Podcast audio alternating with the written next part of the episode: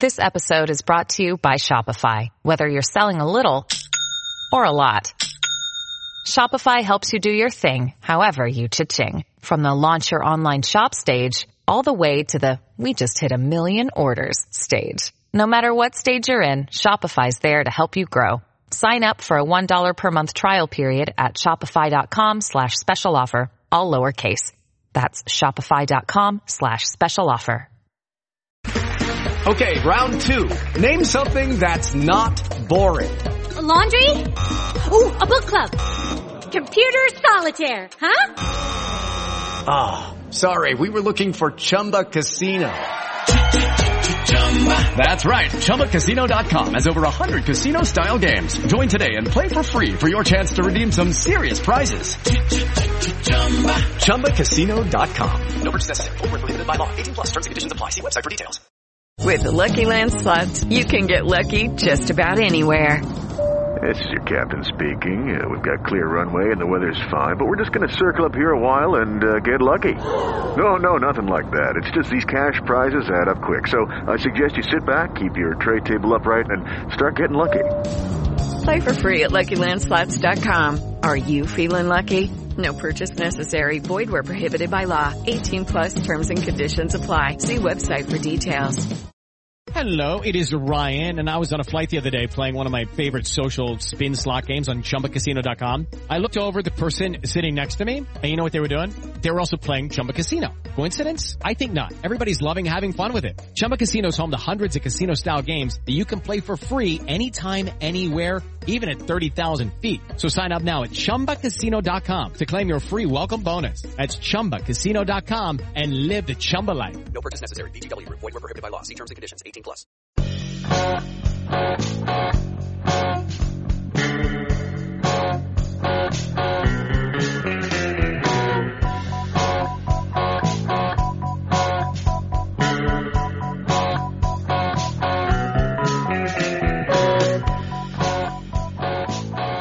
everybody, and welcome back to From Complex to Queens, Amazing Avenue's minor league podcast. I'm Steve Saipa, and I'm joined this week by Lucas Vlahos, Ken Lavin, and Thomas Henderson.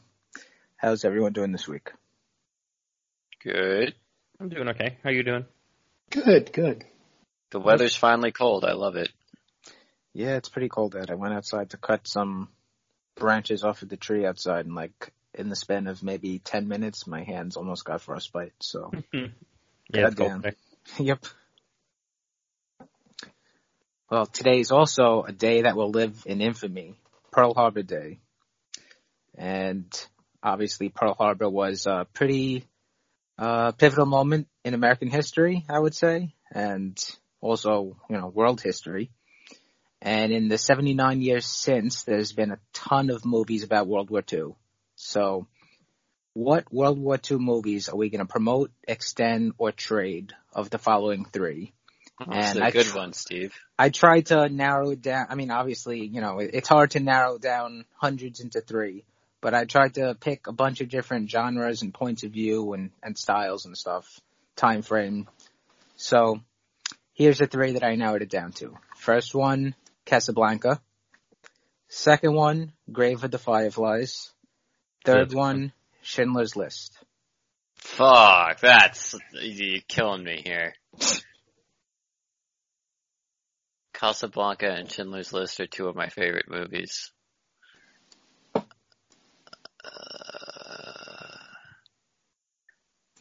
going to extend Casablanca and promote Schindler's List, then Grave of the Fireflies, great in its own right, but sorry, you're getting traded. Yeah, I think that's fair. Same. Traded for a World War I era film instead. Bring me 1917 or whatever that recent one-shot movie was. Well, you always got to get younger, and one is smaller than two. More years of team control, too. Exactly. I traded Casablanca. I'm sorry, man. What? There's nothing inherently wrong with it, but it's just kind of dated and just feels a little bit more superficial than those other ones. Yeah. God. Is this how you feel when we don't know wrestling things, Steve? When we have bad wrestling takes? Well, like I said, I have nothing. I have nothing against Casablanca, but I just don't. I'm not that into it. So, can you share why it's such a good movie to you then? Like, what is it that I'm not seeing? Maybe. Like I said, I don't think there's anything wrong with it. The characters, you know, the story is a good story. It's an interesting story. The characters and the acting, it's all fine. To me, it just feels that, like, it's from, like, that golden age of Hollywood kind of era. So it just feels very, like, superficial and doesn't get into, like, the depth that movies, you know, today might get to. To be fair, I like those movies, though. Like, that era of movies. So. Mm-hmm. I think that's just the difference. Like, I enjoy those movies, and if you don't, then you won't. Like, not saying you don't enjoy them, but saying, like, if you feel that way about them, then it's just going to carry on to Casablanca, too. Right. I think, and I don't know how to articulate my feelings on Casablanca particularly well. Mm-hmm. If, for instance, everything about it just is, like, perfect in my head. And if any one detail was different, maybe I'd agree with you. But I'm also not going to argue that its plot is more deep than Schindler's List or anything. It certainly isn't. But I don't know. I don't have a good argument that I could put into words. Yeah, that's fine. I think it's just like a very well written movie. Like, yes. I think there's a reason people quote it so often, so many years after it's been made. Just shocked to find gambling in this institution. The Wilpons when they find sexual harassment suits in the Mets. I mean, what? Yeah. Sorry.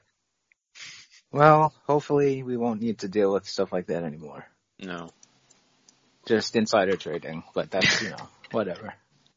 Victimless crime, Steve. Yeah, victimless crime. Of course. The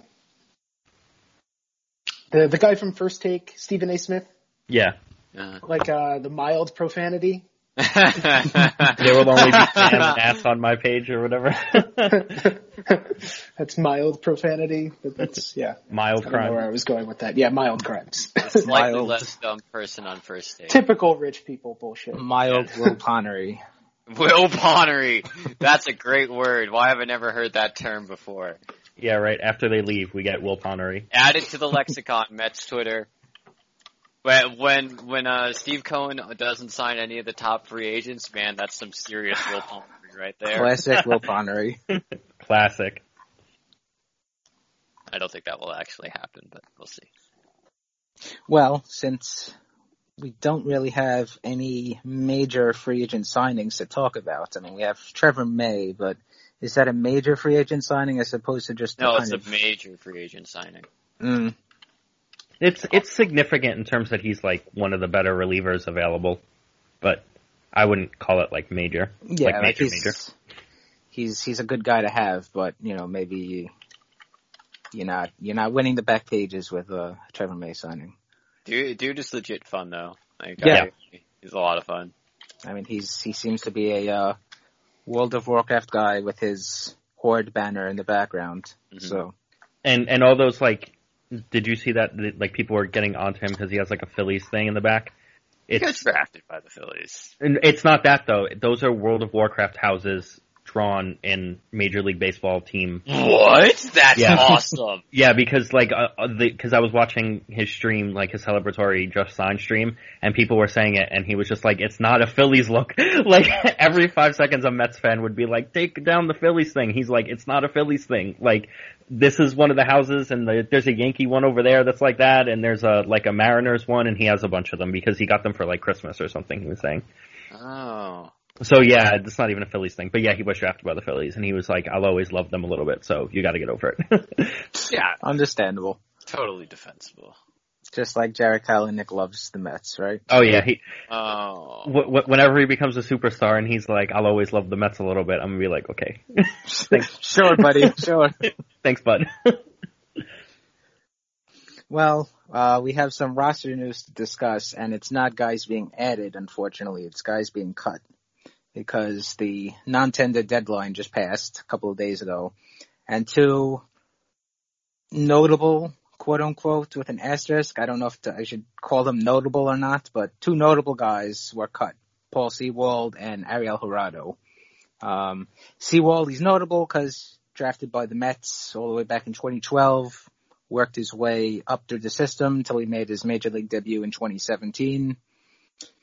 And, you know, what can we say about Paul Sewald? He was solid in the minor leagues. I went back to look at his numbers, and it was a lot better than I really remember. But just one of the a case of, you know, this stuff is good enough to get minor league players out, but in the majors, not so much. Yeah, he wasn't great. Yeah. No, but like a reasonable non-tender, even though like you never want to see dudes lose their jobs. Like I understand why they did it. He's definitely. Yeah. I was looking at his stats because I was writing the non-tendered relievers article. I didn't realize that he ran a K9 over 9 for basically every season he had in the majors. Hmm. That tracks. He always would like strike like two dudes out and then get lit up. So yeah, like his outs were strikeouts. It was just the rest of it. Well, weirdly, and maybe we didn't appreciate him at the time. And also this goes to show the fickleness of relievers. Like he came up and was actually quite good in 2017. Like he had 9.5 K9. He had his ERA was 4.5, but his FIP was in the mid to high threes. His DRA minus they really liked him. And he was passable in 2018, basically a league average middle relief guy. Like that's fine. Things just kind of went to shit in 2019 and 2020. Yeah. And since he's out, like, if he had options, I would pay him to stay around as a swing guy. Like, if he's, like, somebody you have in your pool of 7 or 8 relievers you're bringing up and down, that's okay. But he's not good enough to warrant giving a real spot. Yeah, I was watching a game over the summer, and he came into pitch, and my mom was like, oh, who's that guy? So I was like, oh, it's Paul Sewald. You know, he's just kind of like the... basically the last guy that gets picked on the, you know, on the band, on the team, the first guy that gets sent. So she was just like, oh, he's the jobber. I was like, holy shit, that's the best way to describe it. For you guys that don't know jobbers, it's a wrestling thing. It's just like the no-name dude that, you know, his job is to just get beaten up and make everyone else look good. Oh, so like when Bender becomes the gender bender. Right. Trauma. Okay, got it. So that basically is Paul Sewald in a nutshell. He's just basically there. He's not good, and everyone else looks better because he's not that great. I wonder if he loops back around on a minor league deal if he can't get a regular job. I'd be fine with that. Just for like a depth thing, like a Syracuse needs arms thing. Mm-hmm. Well, who knows if Syracuse will even exist next year, but... Yeah. I could see maybe like a bad team gambling on the strikeout rate. Yeah. Giving him a spot. I didn't realize and I don't think that's high. Yeah, I mean, I don't think it's a bad idea inherently. Like, if I'm managing a bad team, I'm managing a rebuilding team, and some guy... And I'm just trying to sign every reliever with a K9 over 10 on the free agent market, just in case one of them clicks. He's going to go to Tampa Bay and become the next, you know. You know, I could totally see it. He's going to be the next elite opener. Here's what's going to happen. He's going to go to Tampa Bay, be elite for a year, and then they'll roll into next season with him. He'll have like 2 bad outings, and they'll trade him for a legit prospect, and he'll never be good again. The Tampa Bay Rays reliever story. Well, one guy that probably will never be good is the other non-tender that we're going to talk about here, Ariel Jurado. And the only reason why he's notable is because the Mets sent the Texas Rangers Stephen Villines for him. And it's not even necessarily that Villines is like a slam dunk, but Brody basically traded Villines. Steve, I will not tolerate this Villines slander on this podcast. Just got to keep it real. You know, he's not he's not a top prospect here, but he was traded for 4 innings of Ariel Jurado. 4 crummy innings of Ariel Jurado. Against Baltimore. Why I remember that, I don't know. Well, that makes it even worse, because Baltimore's not even a good team. No. I mean, that trade didn't make any sense from the jump. Like, no.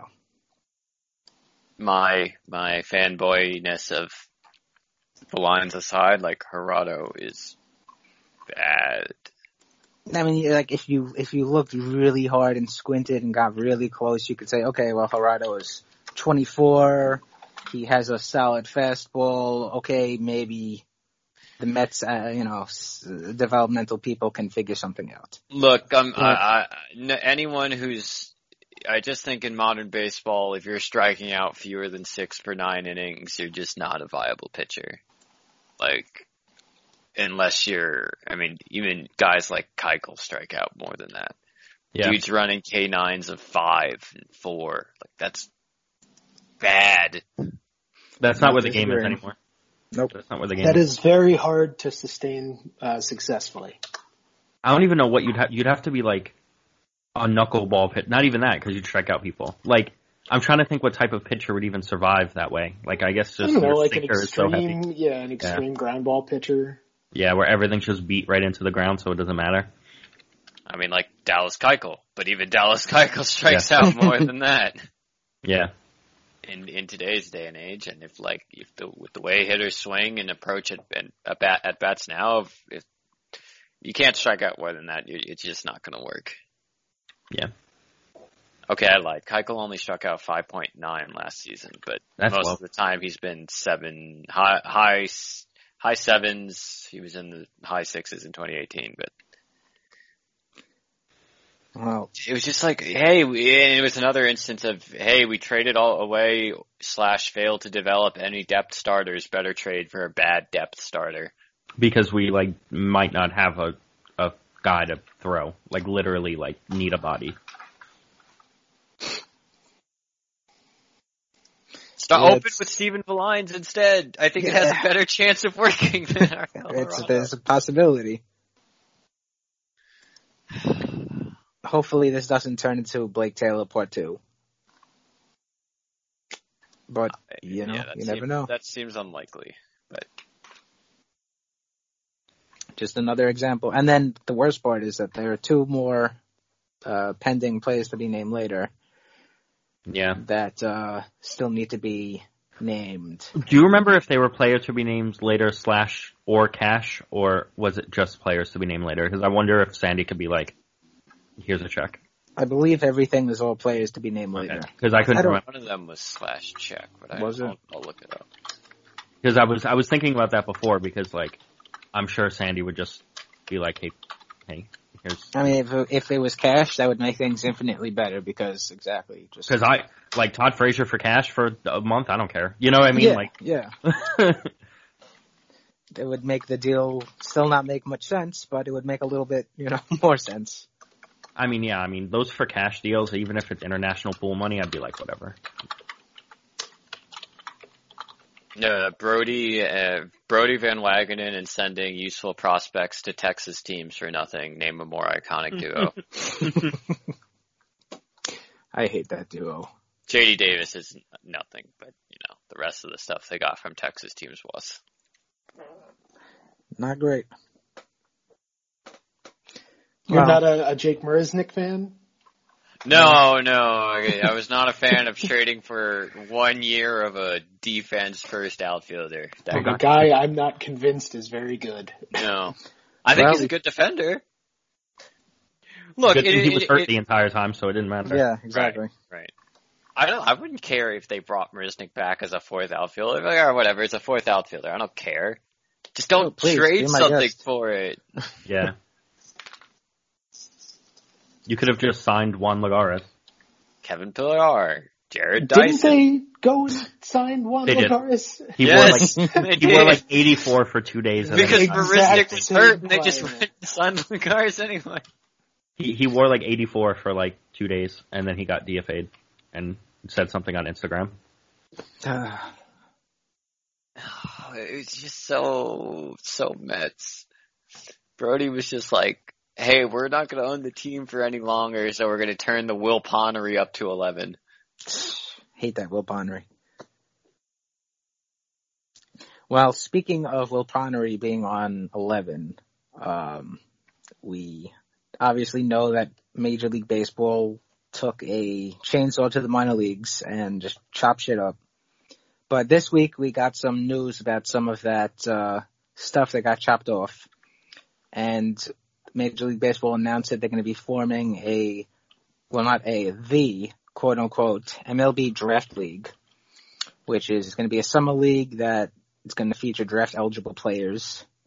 And according to Baseball America, the league is open to anybody that's draft-eligible that year. But it's mainly going to be geared toward unheralded juniors, unheralded seniors, so odds of seeing, top 10 draft prospects are probably low. Right now, the inaugural 5 teams, it's going to be the Mahoning Valley Scrappers, the State College Spikes, the West Virginia Black Bears, the Williamsport Crosscutters, and the Trenton Thunder. So basically, it's going to be, get the remains of the New York Penn League Pinckney Division, which is basically all of Pennsylvania, and the Trenton Thunder. So the most valuable player should be the best rookie award. Hell yeah! It's a picture. It's a statue of rookie. Yeah, I mean, he really should be like the mascot of the league. Yes. instead of the silhouette of like the MLB like guy swinging, it should be the silhouette of him holding the bat. So it kind of, I'm happy. It sucks that Trenton obviously is not going to be a major league affiliate, but it's good that they are going to be in operation going forward. It would be cool if, like I was saying, there would be more top prospects in this league. It's probably looking like it's not going to be that kind of league, but who knows? But it'll be cool to see draft-eligible guys. I mean, living around here, there's not really, this area is not a big college area, I guess. Is that a good way of putting it? Yeah. For all the good schools are down south. Yeah, I mean, you have Rutgers by you, and that's kind of the extent of it. I have Wagner that's by me. Occasionally, a Wagner guy gets drafted, but never anywhere. But it's not like yeah. So, and then a handful of times you have high school prospects that are in the area that you could kind of go to high school games and see. So it's more a basketball place up here for. Yeah, talent level stuff. You find more basketball players there's more basketball programs up here. There's more high school kids who are very good. Even like football, there's not a lot. Like there's a select few. It's sports up here is kind of weird in the New York City area. It's very considering how big the city is and how like densely populated it is and how many kids there are playing high school level sports. There's just not a lot of prospects. It's kind of I think about that sometimes. It's kind of surprising. And it's cold. Yeah. But yeah, it'll be cool. Definitely will be cool to be able to see more of these guys prior to them being selected. I mean, when does this run? It's supposed to be April to August. They're changing the draft date. So instead of being in June, they're pushing it to, I think, the end of July. And because, if I'm a team, the moment I draft someone, they're out of this league. Right, is going to be that is something that they're going to have to grapple with.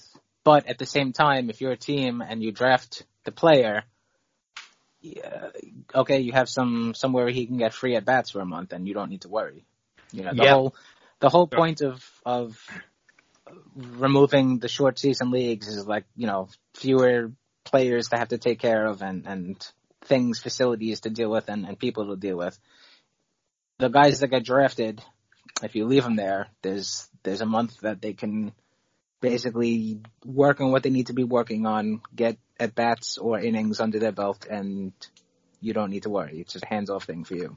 I would say, though, I would see, at least if the way that I would want to run something is I would worry that I'm not involved in their direct development for that month. Yes, it's a month, and it's probably, what's going to happen within that month is probably nothing. But, you don't know what type of coaches are there or what type of instructions they're learning that you don't agree with or you think are counterintuitive to what you want to do or even if you think are dangerous if it's that serious. So I don't know. If it was me, the moment my dudes are drafted, I'm no, you're not playing in that league no more. I certainly wouldn't let my pitcher. I might let my hitters hang out and just say go screw around, take some at bats. It's fine. You're not gonna pitcher, though, you might really screw yourself up. I'm not letting my pitchers hang out in the league I don't control or play for a team I don't control. Yeah. The more I think about this, the more I'm like, oh, you know what those five teams would better be or serve doing is being a minor league team for MLB. Yep. like this is it's just a worse outcome for everyone involved. Like I understand, like I kind of see if you squint, I can kind of see the point, but I don't know. I think it's going to be something that is going to not move the needle much at all, and it's just an excuse to not have these teams be minor league teams anymore. Yeah, pretty much. I mean, I have to admit some ignorance here. Like, is it just guys who get drafted, or can, like, undrafted guys come hang out as well? That's what I don't get, because if it's undrafted dudes, then you could at least get tape on some guys. And right. They're all undrafted guys. It's college players, mostly, and then maybe there'll be some high schoolers. Yeah. And then after the draft, we don't really know. I mean, every single team could pull everybody out, and then who knows? Or you could have every team that says, yeah, we're just going to use this as some extra developmental time for our newly drafted players, and you don't need to kind of restock. See, that's more interesting to me, right? Because then it's almost like and obviously the developmental systems are very different, right? But there are guys in the NBA draft who, once you get past pick 40 or so, will tell teams not to draft them, so that they can go to the G League and show off and get more scouts to look at them and hopefully get a better deal. I wonder if you might wind up in some situations where guys are like, hey, I'm not getting picked high enough, just don't draft me. I'm going to go to the draft league and showcase myself for a little bit. That element of it might be interesting, but in terms of like drafted guys playing, I can't imagine that works. Don't know. There's so many questions and so few answers. It's just, it's annoying because these are the same teams that, like, the facilities were bad, and it was the same teams that were like, we don't need them to be there because we don't have enough minor leaguers, and then you're going to build a league that's about minor leaguers that need extra reps. So it's just like, it's just annoying. It's the hypocrisy of it for more than anything else. Because it's basically the minor leagues. Yeah, no, it's basically the exact function, not a little bit tweaked, but a similar function to the short season leagues under affiliated ball, just kind of outsourced.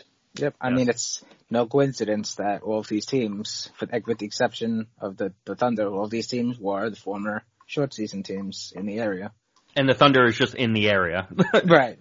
Like for the Thunder, it's they get to keep doing something because I'm sure this is better than nothing for them. Like if I'm one of the minor league teams, I'm jumping all over this because it's like, I might be an independent team soon, you know, like.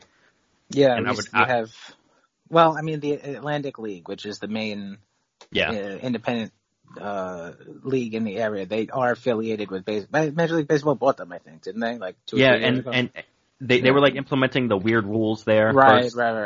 So, I mean, even if you did get banished to the Atlantic League, it's still affiliated with Major League Baseball to some degree, but you still got to get lucky enough to go there. Right. Well, for some teams, that's was not an acceptable answer because we have the recent case of the Staten Island Yankees who passed on the opportunity. They are ceasing all operations and they're filing a lawsuit against the Yankees and Major League Baseball for breach of contract because supposedly the Yankees promised when they sold to the current owners that they would honor the entirety of their lease, which was supposed to run from 2001 to 2021, a 20-year lease. And obviously they reneged on that. So I don't know if that's just a verbal agreement, then they have no leg to stand on. But if there was actually something on paper, then I don't know. It should stand up in court, which would be interesting to see. And if it does, it would be interesting to see if things like that follow among all these other teams that got screwed. Mm-hmm. It would be nice to see. Successful. Yeah. Because that's BS, how all this happened. Yep. But, you know, I hope that... I hope it's in writing, and it would be nice to see the I mean, we're still talking about, you know, millionaires here. But compared to Major League Baseball, everybody's a small fish. So it would be nice to see the small fish win a little something for a change. I mean, it'd be great to see Major League Baseball get burned for this whole thing, and it'd be particularly cathartic for us for it to be the Yankees. Of course. Just the chef's kiss on top of it. Hey, it's Kaylee Cuoco for Priceline. Ready to go to your happy place for a happy price? Well, why didn't you say so? Just download the Priceline app right now and save up to 60% on hotels. So whether it's Cousin Kevin's Kazoo Concert in Kansas City, go Kevin! Or Becky's Bachelorette Bash in Bermuda, you never have to miss a trip ever again. So download the Priceline app today. Your savings are waiting. Go to your happy place for a happy price. Go to your happy price, Priceline. All right, so we touched on the Dominican Winter League, not last week, the week before Thanksgiving, and I realize now that I kind of did things a little out of sync. I wanted to go for the Caribbean Winter Leagues and, you know, kind of in order. Timing didn't exactly work out to introduce every league as they were starting, so this week we're just going to go over everybody that's left. So first we have the Mexican Pacific League, which is a different thing from the Mexican League. The Mexican Pacific League. It's a winter league. It operates mainly in Sonora and Sinaloa, which is, you know, western Mexico on the Pacific side, hence the name Pacific League. And yeah, the regular Mexican League. It's an April to September league. It's kind of AAA adjacent, and it's pretty much operating over the entirety of the Caribbean side of Mexico, the eastern side. Although, interestingly, there is one team that both plays in the Mexican Pacific League over the winter and the Mexican League during spring and summer. So those this just sounds like a branding nightmare. Well, those are hardcore. If it was the same people, but unfortunately the team has a draft for the winter league version of them. It would be cool if it was just the same dudes playing basically April to April. Mm. So we have 10 teams in the Mexican Pacific League. So wish me luck. Here we go. There are the Aguilas de Mexicali, the Algodoneros de Guasave, the Ganeros de Los Mochis, Charros de Jalisco, Mayos de Navojoa, Najarenos de Hermosillo. We have the Sultanes de Monterrey, and that's the team that plays both winter and during the season. We have the Tomateros de Culiacán, the Venados de Mazatlán. I definitely did that one wrong. And the Yaquis de Obregón. Oof. Better than I would have done, Steve. So, basically, in the entire Mexican Pacific League, Juan Uriarte is the only Mets player that is playing in the league. There's a couple of guys that are kicking around that were former Mets. Jorge Carrillo, Rob Carson, Juan Carlos Gamboa, Alonzo Harris. Some of these names going way, way back, but Uriarte is the only current Mets dude that's going to be playing over there over the winter. So next is the the Puerto Rican Winter League. That's going to be starting in a couple of days. Same thing like the Dominican Winter League. You have a history. It goes back over 100 years or so, long and storied history, stars from Major League Baseball, you know, local players that have kind of been enshrined in local lore, Negro League players, you know, lots of different guys have played in the Puerto Rican Winter League over the years. There are 7 teams in that league. Here we go. We have the Cricollas de Caguas, the Gigantes de Carolina, the Indios de Mayagüez, the Tiburones de Aguadilla, the Atenciensas de Manatí, the Cangrejeros de Santurce, and my favorite, RA12. What? Yeah, obviously that one is an outlier with a weird name, no affiliation or anything like that. It's a new expansion team. Technically, it could be called the Roberto Alomar 12 because it was formed by Roberto Alomar. He named it after himself. Real imaginative there. The logo of the team is literally his picture.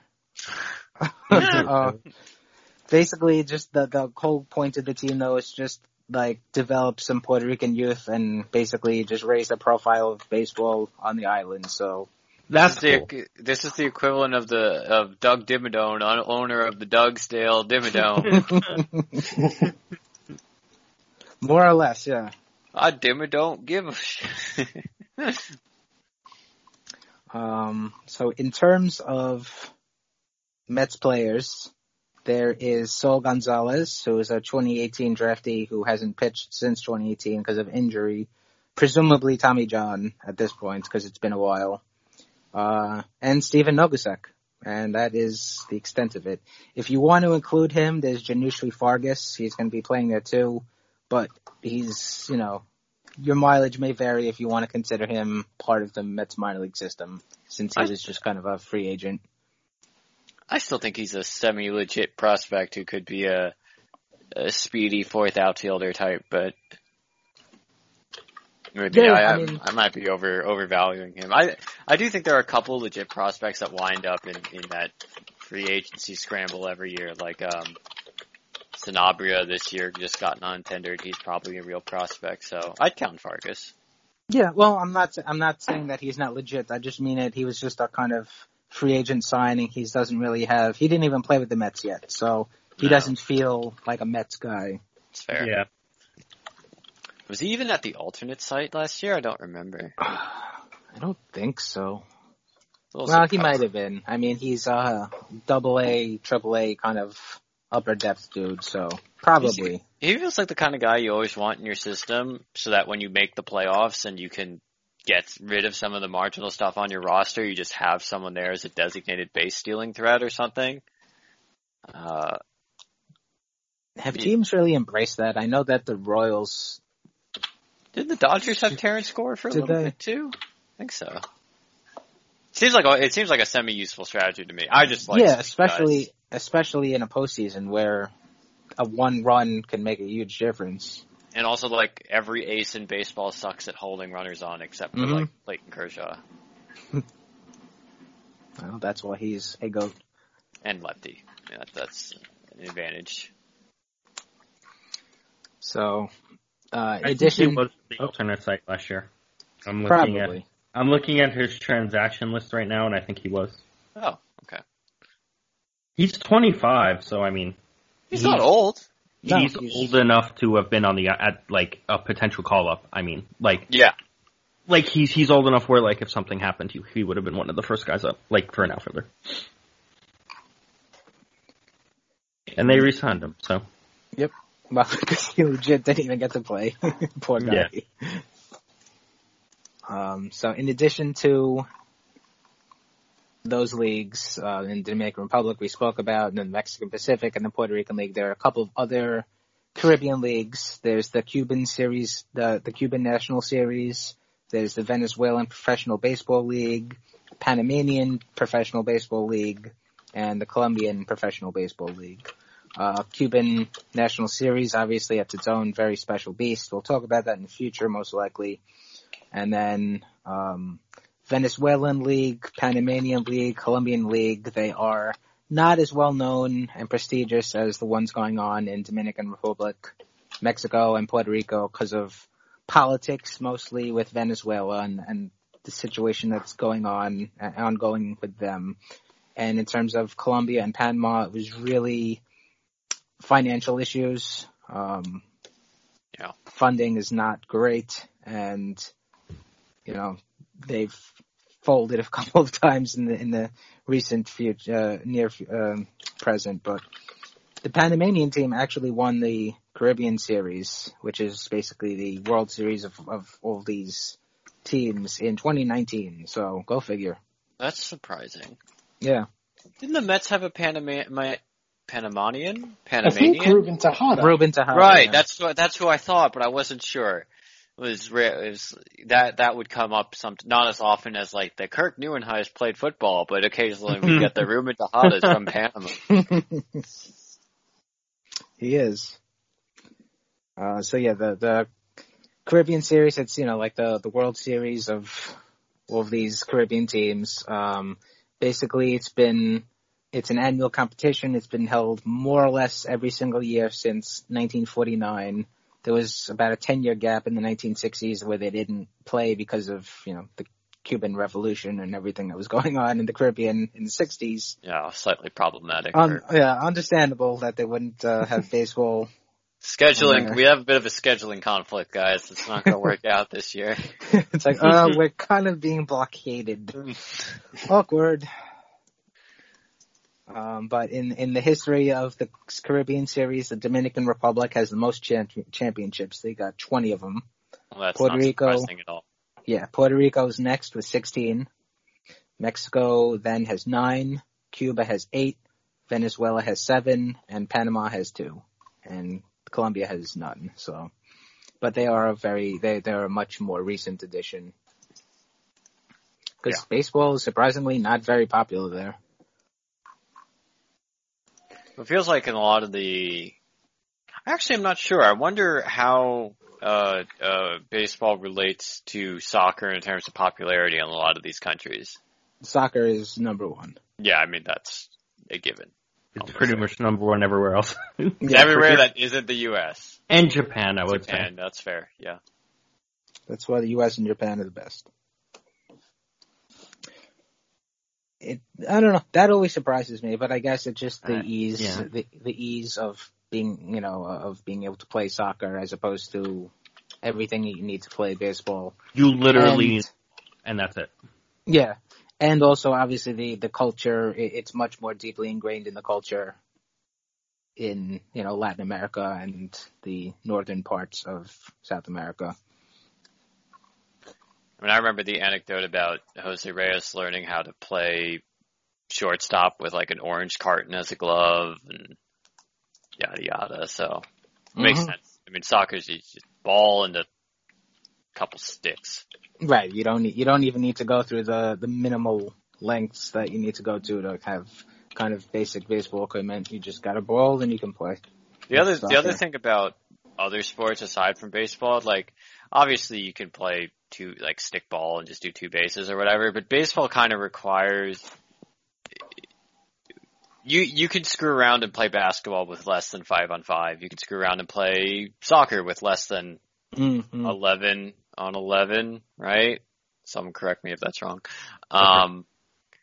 But baseball, like if you kind of need the full team to have it be to learn everything, yeah, right, like. You could up your skills on a soccer field, like you're saying, with like us four could figure out soccer, like up our soccer skills in different areas, in a lot more diverse areas, with just four people. Then, like if we played a baseball game, if we played a baseball game, we would just be hitting home runs because everything that gets into the outfield, one of us would be like, "I'm not chasing that, bud."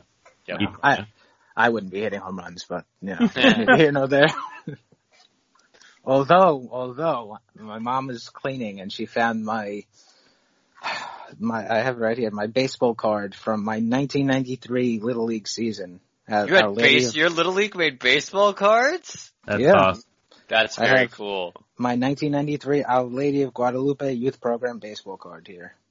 Ooh, apparently, at age 6, I was 4'2", 48 pounds. So Mike Trout-esque. Definitely room to fill in. Yep. Frame has room to add weight to the frame. I was a second base prospect, so I mean that's extremely shameful. That's unfortunate. Not that does not portend well for your future defensive home. No, that's second base at age 6. That's just pitiful. And he still has to fill out. He might be a DH. Ugh. But it says here favorite pro team New York Mets and favorite pro player Doc Gooden. So nice. That's good. I've stayed true to myself. Mm-hmm.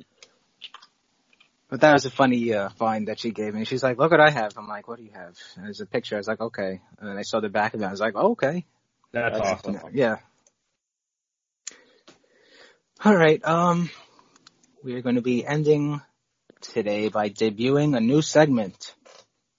Oh, boy. Mm-hmm. Cue the music. So who brought the soundboard this week? Oh, I forgot again. Damn. Oh God. We kind of like spoke about this offline, like for a hot second or so, a while ago. And our new segment is going to be called Fred Said What? And basically, Fred Wilpon, he's gone. No. We're going to miss him, of course. And he's had quite a few colorful quotes over the years. That's one way to put it. Yeah, regarding Jose Reyes, you know, the famous, he thinks he's going to get Carl Crawford money. He's had everything wrong with him. David Wright was a really good kid, a very good player, not a superstar. Carlos Beltran, he said that some schmuck in New York paid him based on that one series, and he's really worth 65 to 70% of what he was paid. And then about life in general, I guess, we're snake-bitten, baby. So now that Fred is gone, we're going to have to make our own great Fred Wilpon quotes because he's not going to be giving them to us. So I'm going to put you guys on the spot, and next week someone else can do this and put me on the spot with whoever else do. I want a Fred Wilpon-esque quote about somebody that's been in the news, you know, recently. So I'll start with an easy one, the future president, Joe Biden. Give me a Fred Wilpon quote about Joe Biden. Oh, no. Christ.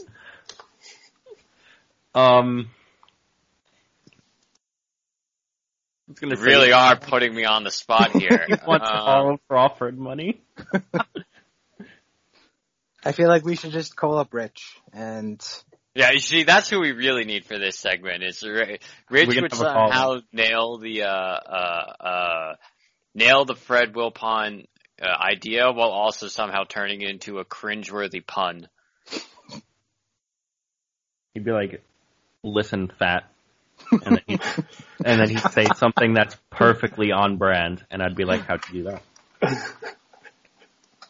See, I think you could legit take the quote about David Wright and just replace superstar with not the president, because Fred Wilpon probably thinks their election was rigged. Nice He's guy, not the president.